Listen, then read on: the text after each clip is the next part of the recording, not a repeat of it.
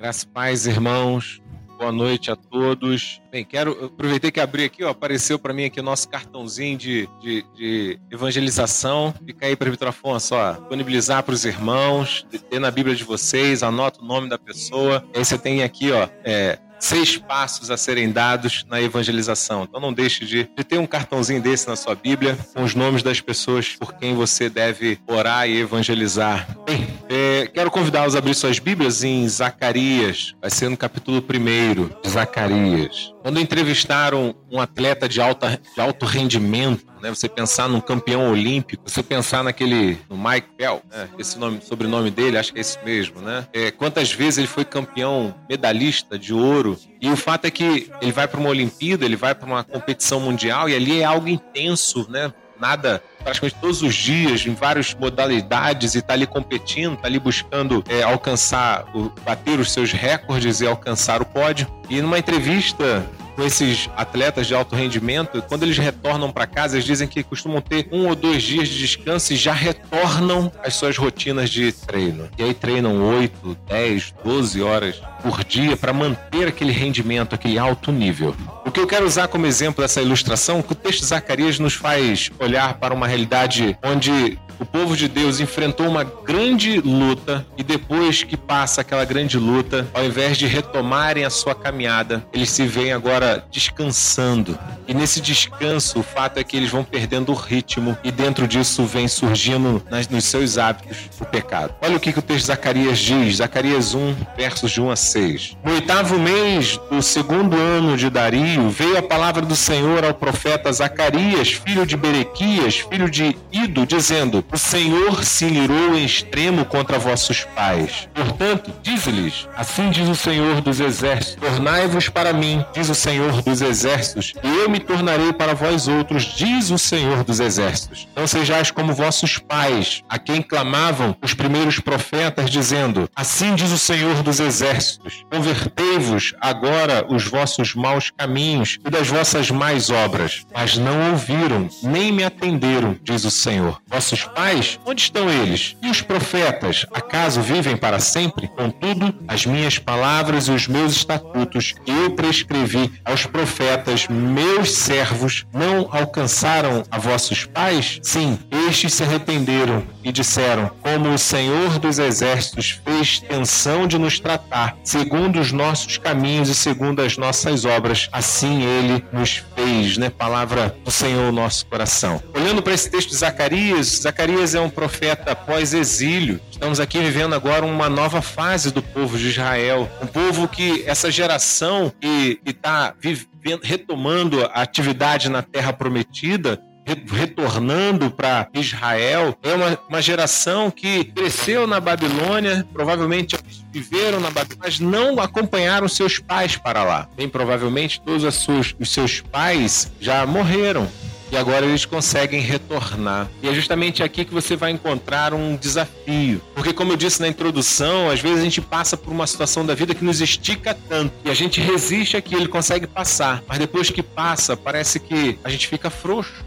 O elástico parece que não volta a ficar tenso novamente. O que eu quero mostrar é justamente o que Deus traz nesse texto de Zacarias, o desafio para mim e para você de não negligenciarmos né, o chamado de Deus para uma vida de santidade. Observe então o que, que vai tratar essa vida de santidade. O algo objetivo fica claro para todos aqui. Se você olhar no próprio título colocado nesse capítulo inicial, fala sobre o arrependimento. Esse caminho de santidade passa por uma vida quebrantada, onde agora os homens reconhecem os seus maus caminhos e se acertam. Por isso, feito um paralelo entre os seus pais, que ouviram, não deram ouvidos à profecia, à boca, à, à mensagem do profeta do seu tempo, endureceram o seu coração e por isso enfrentaram o exílio babilônico. Mas agora, Deus novamente levanta um profeta chamado Zacarias, para que então exorte agora essa nova geração que já está retornando, que retornou para a terra, para a terra prometida, para que não tomasse o mesmo caminho de seus pais, para que não cometesse os mesmos erros, mas para que voltasse agora a viver uma vida de retidão. Com isso, é fácil para nós olharmos alguns aspectos de explicação desse texto. Observe que eles estão de retorno do cativeiro, que foi um cativeiro que foi fruto da dureza do coração de seus pais. O cativeiro não foi algo ao acaso. Por vários momentos, e aqui o texto cita, Deus exortou para que o povo se arrependesse, mas eles não se arrependeram. Continuaram nos seus maus caminhos e por isso foram levados ao exílio. Deus foi então assim, usando até uma palavra, Deus foi severo em levá-los para o cativeiro como demonstração por punição dos, da dureza dos vossos corações. O profeta então agora faz um convite, diferente de daquilo que se espera, pois Deus misericordioso que é, mais uma vez traz uma palavra mostrando que ele é um Deus de juízo, é um Deus severo, que não tolera o pecado, mas que ao mesmo tempo também traz a graça manifestada quando ele diz: Se me buscarem, eu também me aproximarei de vocês. O convite aqui é justamente para o povo temer a Deus, não sendo então assim entregues à devassidão e às suas próprias maneiras atuais, aquilo que eles estavam começando a praticarem. Encontramos no contexto de Zacarias um povo que volta muito relaxado na sua vida devocional. Um povo que retorna para a terra prometida, mas não retorna realmente com o intuito de adorar e exaltar a Deus. Encontraremos mais à frente o descaso que é, era tido, inclusive, com o templo, onde é, é, feita a referência de que a casa de vocês é muito mais bonita do que a casa de Deus. Uma demonstração da falta de compromisso e zelo no culto, na adoração. Uma geração que vem permeada pelas influências da cultura babilônica, uma geração que vem se adaptando agora a uma nova rotina do seu tempo e se deixando por contaminar pelas devassidões daquela, daquele momento. Diante então de tal situação, Deus levanta o seu profeta para exortar o povo para que não trilhasse o mesmo caminho de perdição de seus pais. Olha como Deus faz. Diante então do que Deus tinha afligido aos seus pais, o profeta os desafia ao quê? Ao arrependimento a não terem os seus pais como referência. É justamente o que Deus vai perguntar pela boca do profeta: onde estão os seus pais? Porque é muito provável que talvez essa geração tivesse uma certa, um certo orgulho dos seus pais, porque foram desterrados, foram levados para a Babilônia e conseguiram vencer, porque a sua geração, os seus descendentes,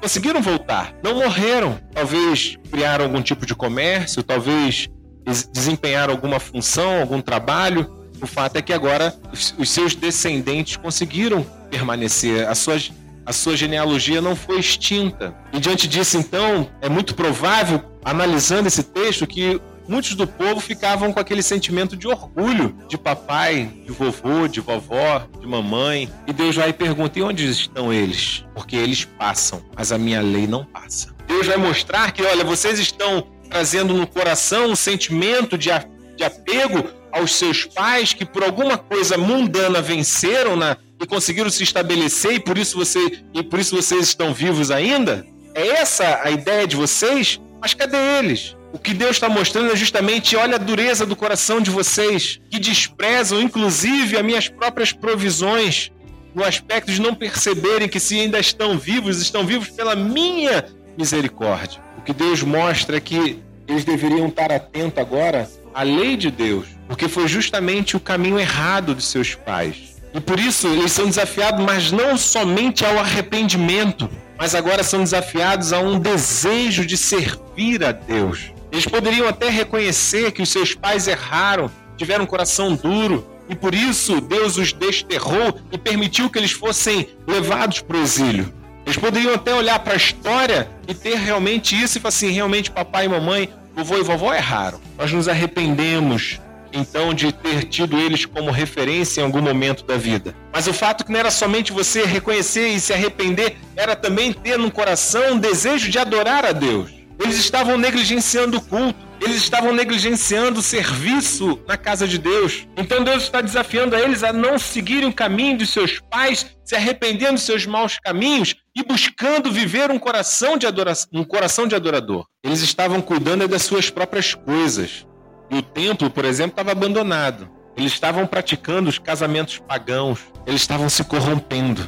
O fato é que a, a fé, a religião, estava quase acabando. Essa era a realidade. Uma geração fria, uma geração sem fervor, uma geração sem alegria no serviço a Deus, uma geração que achava que tanto fez, tanto faz. Vamos cuidar das nossas coisas, Mas observe que Deus então está pronto para se achegar àqueles que o buscam. Só que Deus espera de nós uma atitude, minha e sua. Quando Deus traz essa mensagem e nos mostra como é maravilhoso para nós, que Ele destaca: aqueles que me buscam, me achegarei até eles. Mas aqui implica numa ação, numa atitude. Deus traz justamente isso. Não basta se arrepender, vocês têm que desejar estar me adorando. Não basta reconhecer que estão errados, reconhecer os caminhos equivocados, vocês precisam querer no coração de vocês algo pulsando, desejo e alegria de declarar que Deus é o Senhor de sua vida, de não ter vergonha de caminhar por essas ruas declarando Cristo como Salvador, de se alegrar e se encontrar com os irmãos e juntos adorarem, exaltarem e cantarem louvores a Deus. É disso que Deus está tratando com o seu povo. E poderiam até em algum momento da vida reconhecer que estavam errados, mas não tinham alegria na adoração. Não estavam preocupados com a obra de Deus, com o reino, de viver uma vida santa, de ter um fervor e alegria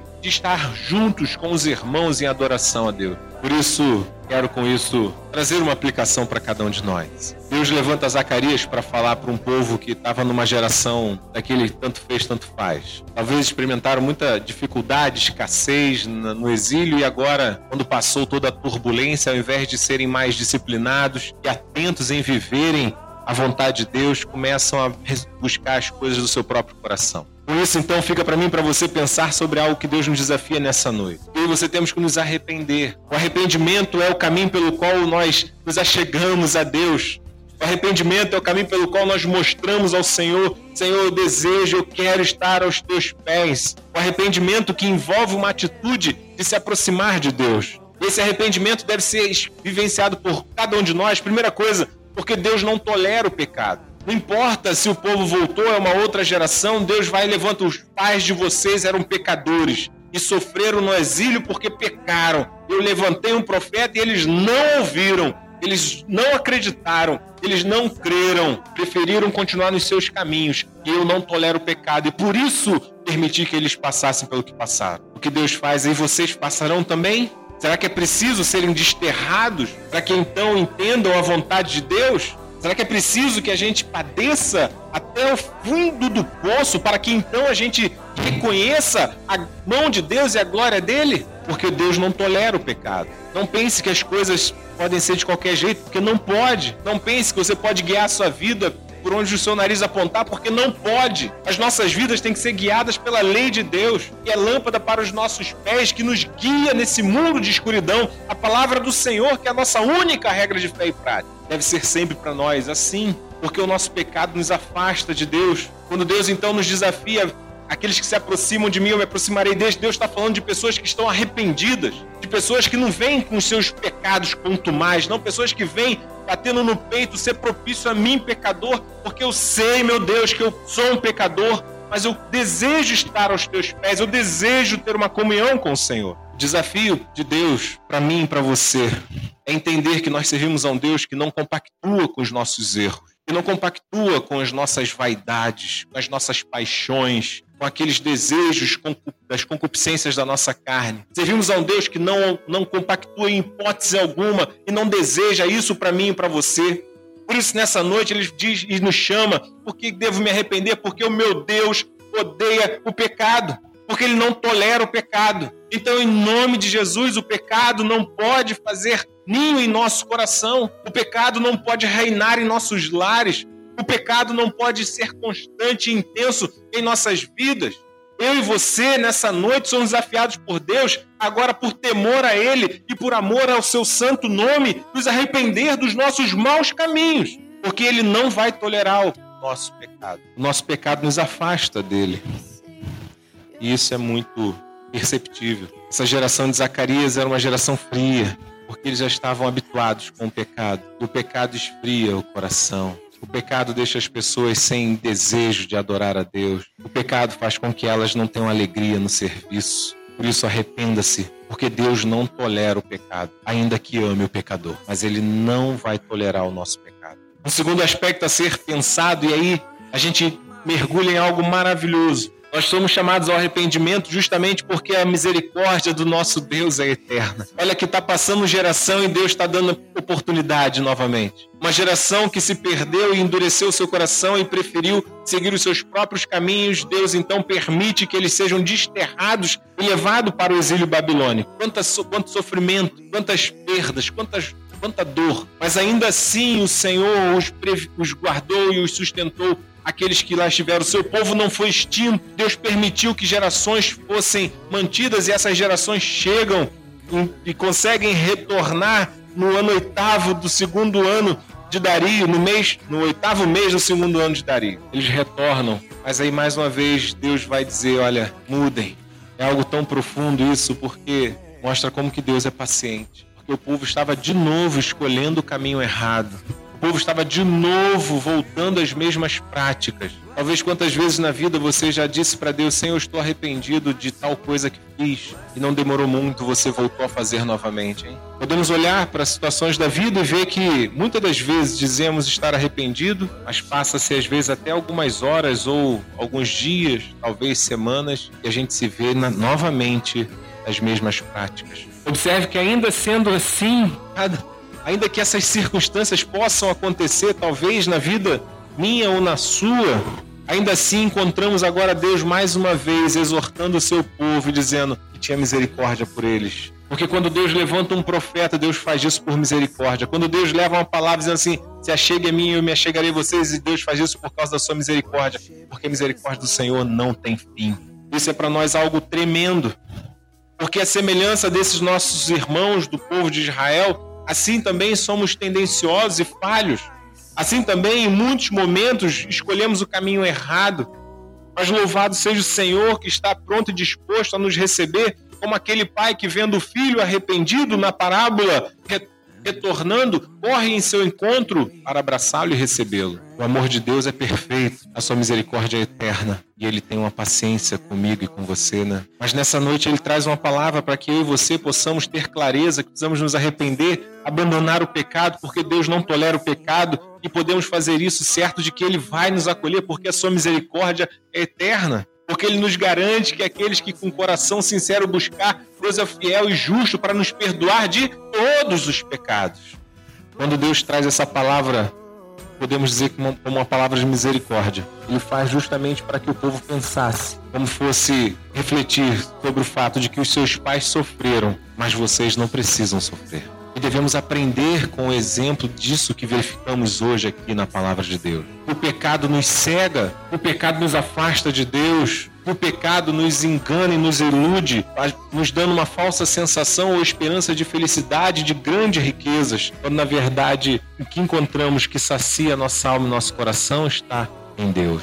E ainda que estejamos com a nossa natureza pecadora, e ainda que os nossos corações possam de alguma forma nos enganar, e ainda que a nossa natureza nos impulsione para o pecado, Deus ainda se revela a nós com a sua misericórdia e com seu amor, nos chamando a Ele. Se achegue a mim e eu me achegarei a você. A misericórdia de Deus é eterna. Então se arrependa e experimente a misericórdia dele. Arrepender-nos justamente para que possamos também, como último aspecto, ter um relacionamento profundo com Deus. Aqui somos chamados a não ter um relacionamento superficial, a não viver numa, numa adoração vazia e fria. O problema aqui não era somente reconhecer, como eu falei, que estavam errados, era importante que eles tivessem agora um coração latente, desejoso, realmente por adorar e viver uma nova vida com Deus. O arrependimento aqui passa agora por um relacionamento profundo, de nos achegar a Deus, de podermos estar próximo à Sua vontade, de compreender o seu querer, nos achegamos arrependidos, com o coração quebrantado,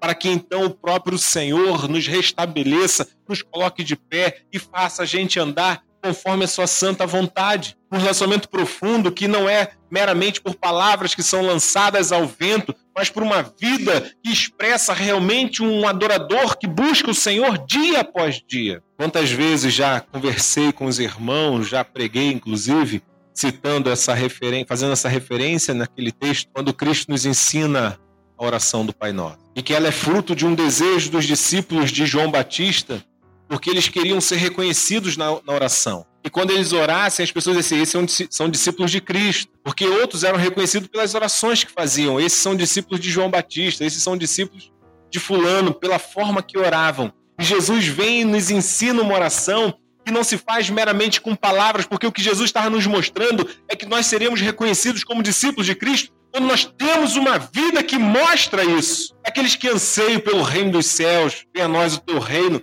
Aqueles que desejam a vontade de Deus, seja feita a tua vontade, assim na terra como nos céus. Observe que toda oração do Pai Nosso retrata não somente uma palavra ou palavras, uma formação de orações e expressam é, um termo literário, não. É uma conduta de vida, é uma postura. Jesus está dizendo para os discípulos que eles seriam reconhecidos por andarem igual Jesus andava, por serem igual a Cristo, por terem um relacionamento profundo com Ele. E quanto mais nós nos aprofundamos num relacionamento, mais nós parecemos com aquele com quem nos relacionamos. É fácil verificar isso.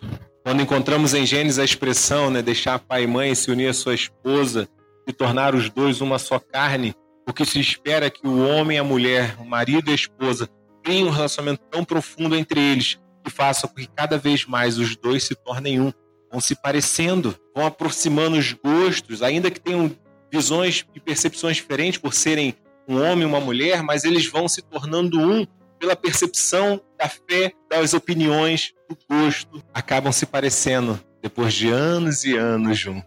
O que Deus nos chama aqui quando nós experimentamos o arrependimento é que Ele quer que a gente se aproxime dele. E Ele vai se aproximar de nós. E Ele vai imprimir em nós o caráter dele.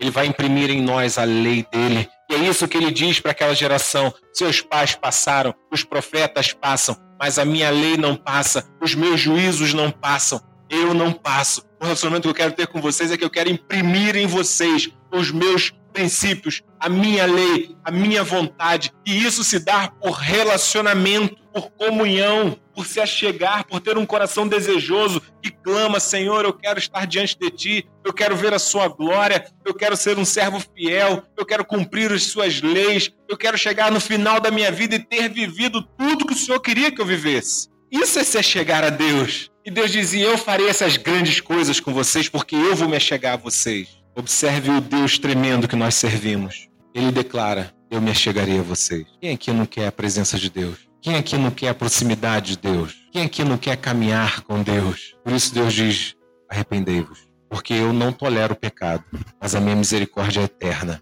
e eu quero me achegar a vocês. Trazendo com a conclusão para mim, para cada um de nós. Como citei no, na introdução, você para manter um índice, um, um atleta ele passa por uma competição, chega ao, ao extremo das suas desgaste físico e ele consegue alcançar lá e consegue retornar vitorioso para casa. Mas se ele deseja manter esse ritmo, ele não pode ficar frouxo. Ele não pode experimentar aquilo que eu falei do elástico, que às vezes é esticado tanto, e quando você solta, ele fica frouxo. Ele precisa voltar à sua regra. Ele precisa voltar à sua rotina, à sua disciplina. O que Deus estava mostrando ao povo é justamente isso. Vocês estão voltando para a terra, vocês estão novamente na terra, mas vocês não estão me buscando. Vocês estão buscando as suas vontades. A casa de vocês é muito mais arrumada do que a minha casa. Isso mostra o quanto vocês negligenciam o culto a mim. Olha o que, que Deus estava dizendo. Observe então eu e você que Deus nessa noite nos chama a nos arrependermos para que possamos verdadeiramente ter Deus em primeiro lugar nas nossas vidas. Para que possamos verdadeiramente ter um nosso coração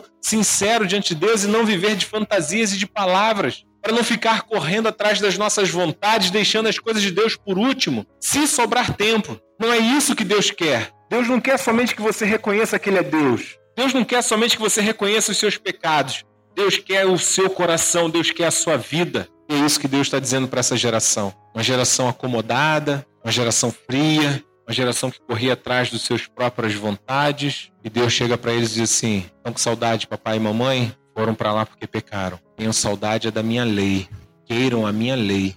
Vivam a minha palavra. E com certeza herdarão essa terra. Queridos irmãos, eu e você precisamos clamar a Deus que nos santifique. Eu e você precisamos realmente nesse instante parar e refletir, Senhor. Será que eu estou me acomodando também? Será que eu também estou dando mais valor às coisas na minha casa do que às coisas da sua casa? Será que para mim é muito mais importante as, as tarefas daquilo que eu almejo do que as leis e as vontades do que o Senhor quer para mim? Observe que Deus nessa noite nos chama a olhar para dentro de nós mesmos e saber que Ele é um Deus severo. Ele não vai tolerar que a gente divida a nossa vida com o mundo e com Ele. Ele não vai tolerar que a gente viva uma vida de fantasias, com o coração seco, com o coração duro, mas levantando a mão e dizendo que Ele é o Senhor de sua vida. Deus não tolera isso. E por isso, nessa noite, Ele diz: arrependei-vos se chegai a mim, e eu vou me chegar a vocês. E tudo vai ser diferente. Tudo. O Senhor trate com cada um de nós.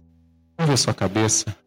Vamos orar nesse instante. Grandioso Senhor. A tua palavra nos faz pensar, ó Deus, se realmente também não somos negligentes, se realmente também não estamos preocupados mais com as nossas, com a nossa casa do que com a sua casa, Senhor se realmente damos preferência aos nossos planos do que o teu plano. Se realmente, ó Deus, estamos às vezes até reconhecendo as nossas faltas, até reconhecendo que o Senhor, a tua palavra é verdadeira, mas não colocando o nosso coração na obra, fazendo a obra de forma relaxada, talvez fazendo a obra de forma negligente, ou talvez com as mãos sujas. Ó Deus, a tua palavra nos exorta agora ao arrependimento. Então que teu Santo Espírito trabalhe em cada um de nós e nos faça entender aquilo que precisamos nos arrepender e mudar. Não nos permita viver um coração duro, Senhor. Não nos permita viver cegos pelas nossas próprias paixões. Mas encha-nos, ó Deus, da tua verdade, da tua lei, da tua palavra e quebranta-nos, ó Pai, para que possamos ter uma vida santa, ó Deus, de um servo fiel, que ame o Senhor sobre todas as coisas. É o que clamamos nesse instante, Senhor, em nome de Jesus. Amém.